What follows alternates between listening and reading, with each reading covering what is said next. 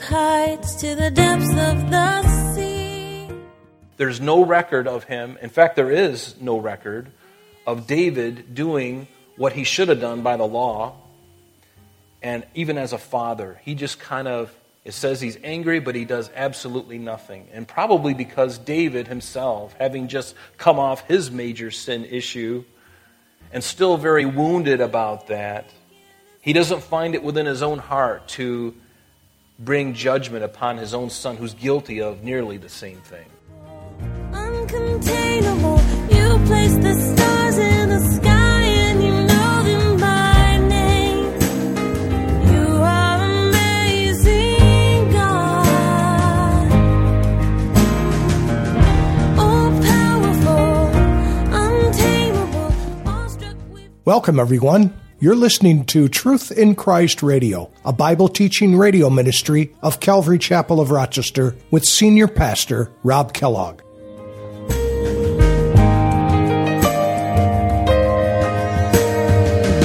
Who has told every lightning bolt where it should go? When David heard about what happened between Amnon and Tamar, the scripture says he was angry. David was right to be angry, but he didn't do anything either to protect Tamar or to correct Amnon. It may be that David was conscious of his own guilt in a similar matter and therefore felt a lack of moral authority to discipline his own son. David could have said to Amnon, I know the evil that results when we don't restrain our lusts and affections. This is something you must address and conquer in God's strength. However, it was a grave miscalculation on David's part not to address the problem. Now let's join Pastor Rob as he reviews chapter 13. Good evening again.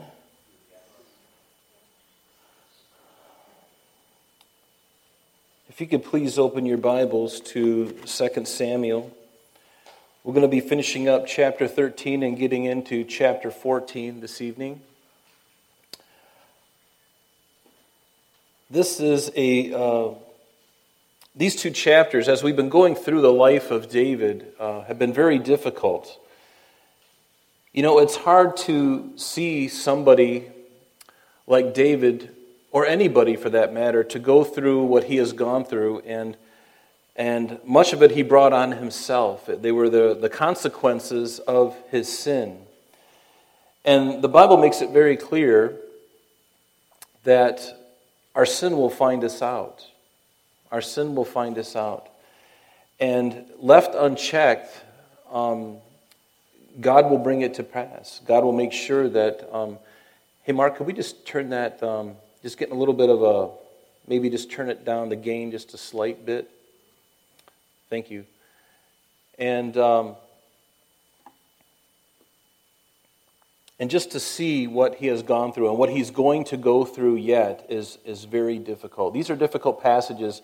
And what it does is it forces us to see these things and, and, and to know that they happened in, in this man's life. And can I tell you, in spite of all of King David's mistakes, his, his adultery, his murder, his deceit, uh, in spite of all those things, what really differentiates David from, say, a character like Saul is the fact that David repented.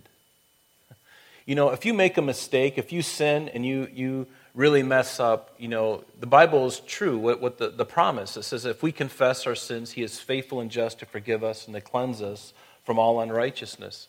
And if you believe that, and, and, and if we do repent truly, we can go on and, and walk with the Lord and be and walk in newness of life. And do you know that even the guilt of those things we can lay at the feet of Jesus?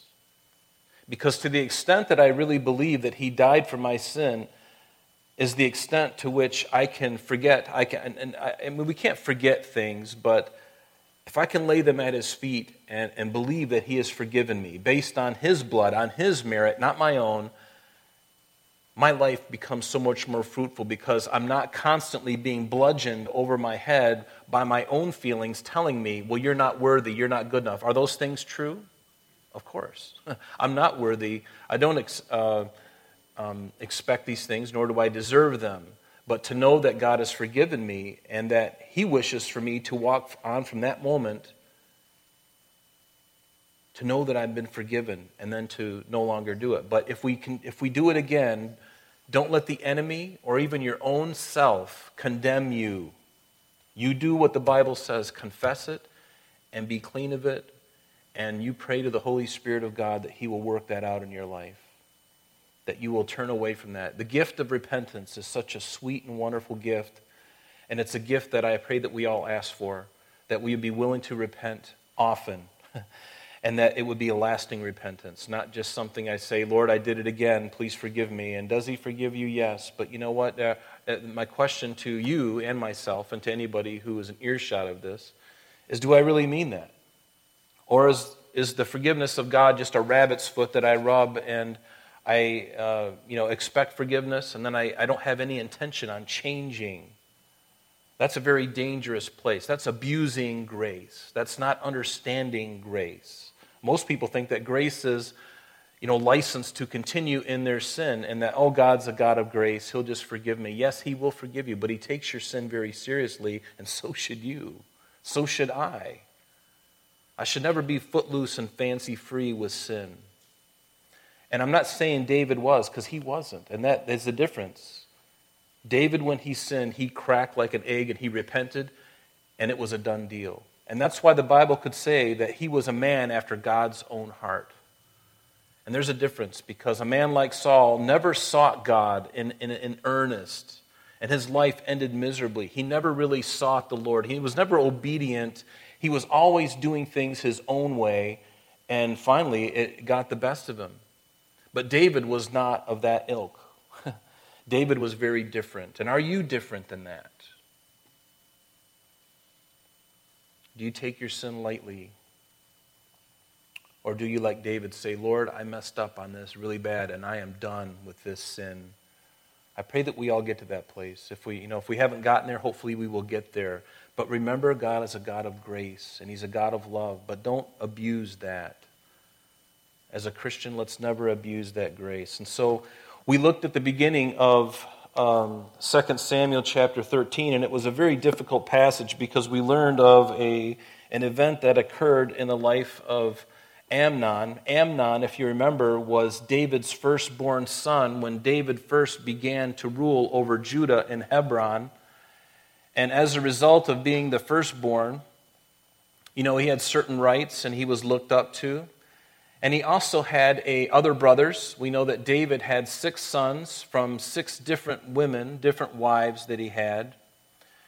And Amnon and Absalom were from two different mothers, the same father, David, but with two different mothers. And Absalom had a very beautiful young sister. Her name was Tamar. And you recall what happened that Amnon was so sick in lust, the Bible says in love, but the Hebrew, the Hebrew word for love is ahab. And Hebrew, unfortunately, doesn't have all the facets of like the Greek language per se, where they translate love in English, but in the Greek it can, be, it can mean five or six different Greek words, depending on the context of love. I love my car, but I also love my wife. There's a big difference, and I love God, right? And so there's a, you know, in context, there's a difference. The Greek spells that out, but in Hebrew, only the context of the passage can tell you. But we know that Amnon was not really in love with his sister because she was very beautiful to look on. He was in lust with her.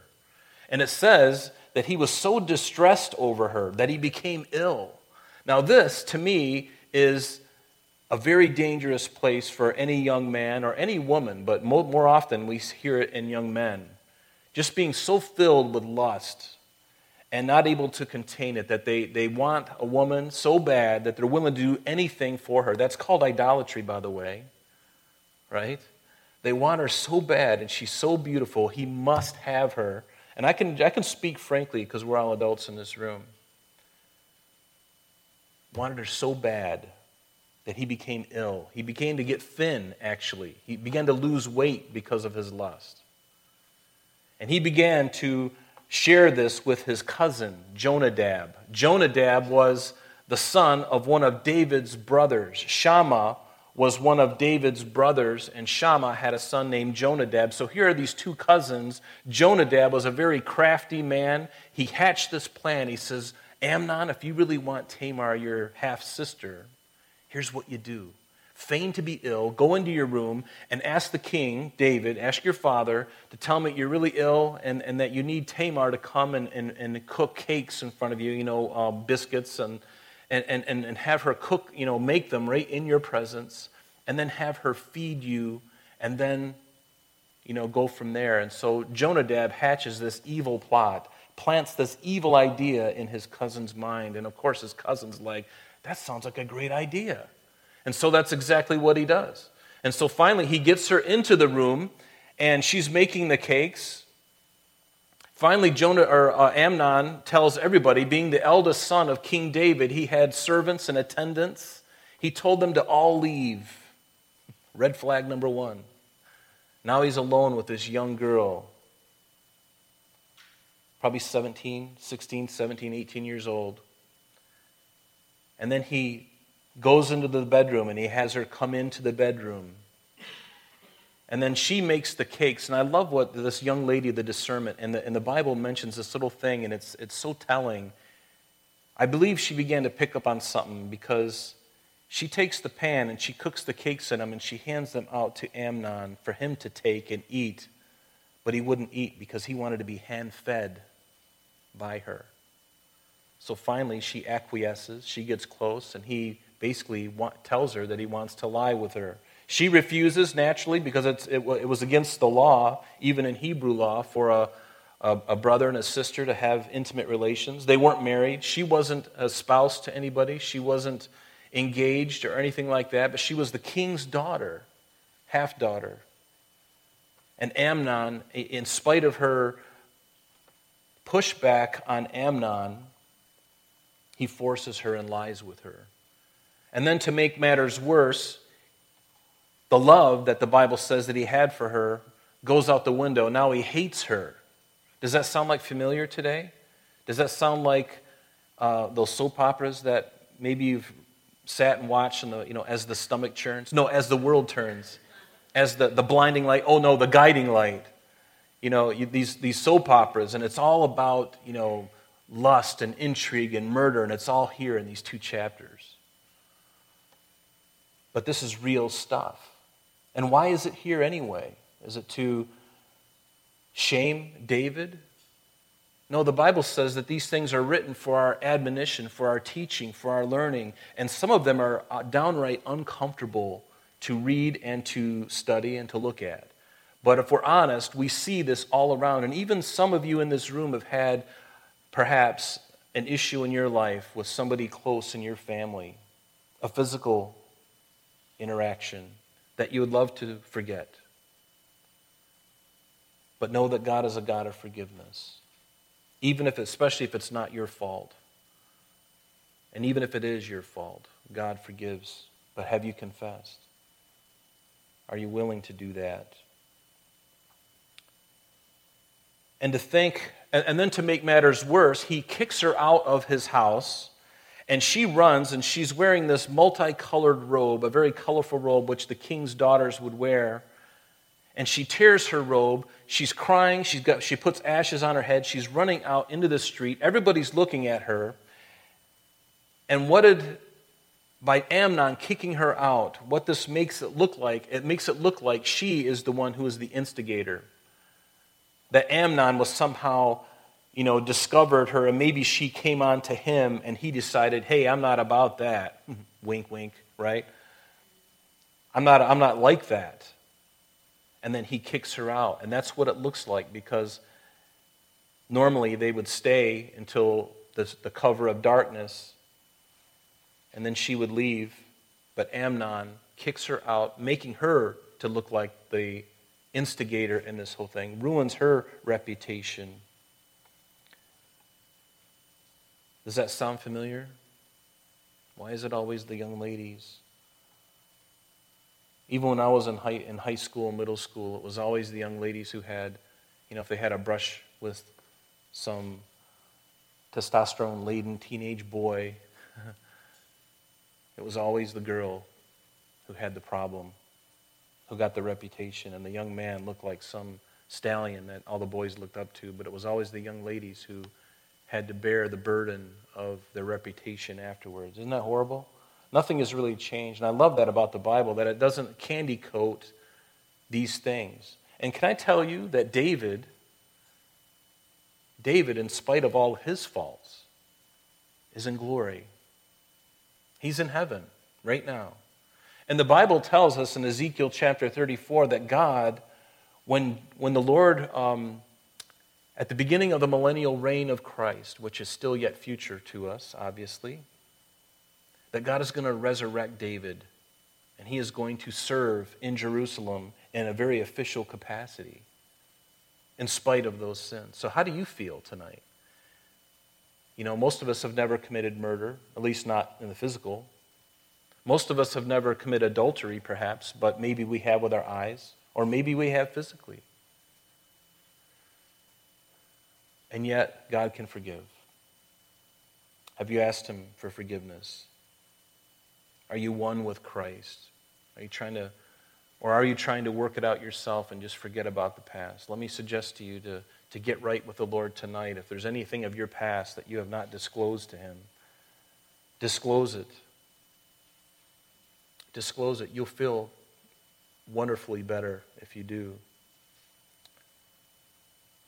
And so, she, uh, Amnon kicks her out of his house. Tamar's destroyed. And in verse 21 of chapter 13, it says something really telling. It says, But when David heard of all these things, when David heard of his son, his firstborn son, okay, that's a big deal, of what he did, notice what happened. He heard all these things and he was very angry. That's it. He was very angry. There's no record of him. In fact, there is no record of David doing what he should have done by the law. And even as a father, he just kind of, it says he's angry, but he does absolutely nothing. And probably because David himself, having just come off his major sin issue and still very wounded about that, he doesn't find it within his own heart to bring judgment upon his own son who's guilty of nearly the same thing. David didn't rape Bathsheba, but he took her unlawfully, just like Amnon took Tamar unlawfully. And God spared David's life, even though he deserved death by the law.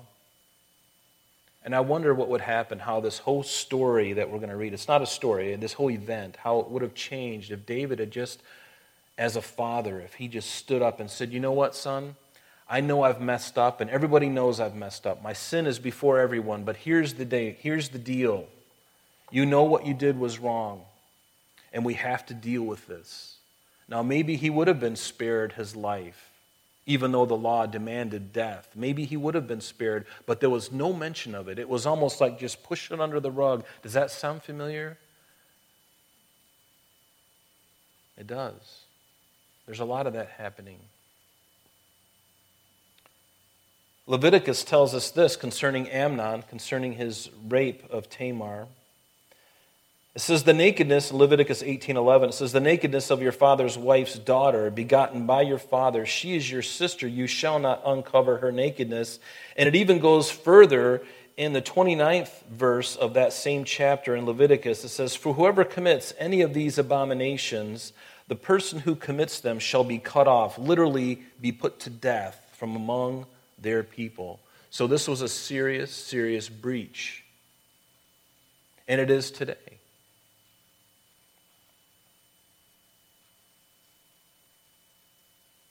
And even though this chapter is really concerning Amnon and Tamar and Absalom, we have to remember the prophecy that God had given to Nathan, David's prophet, to give to David. And let me read it to you. It's just uh, a page probably uh, to your left.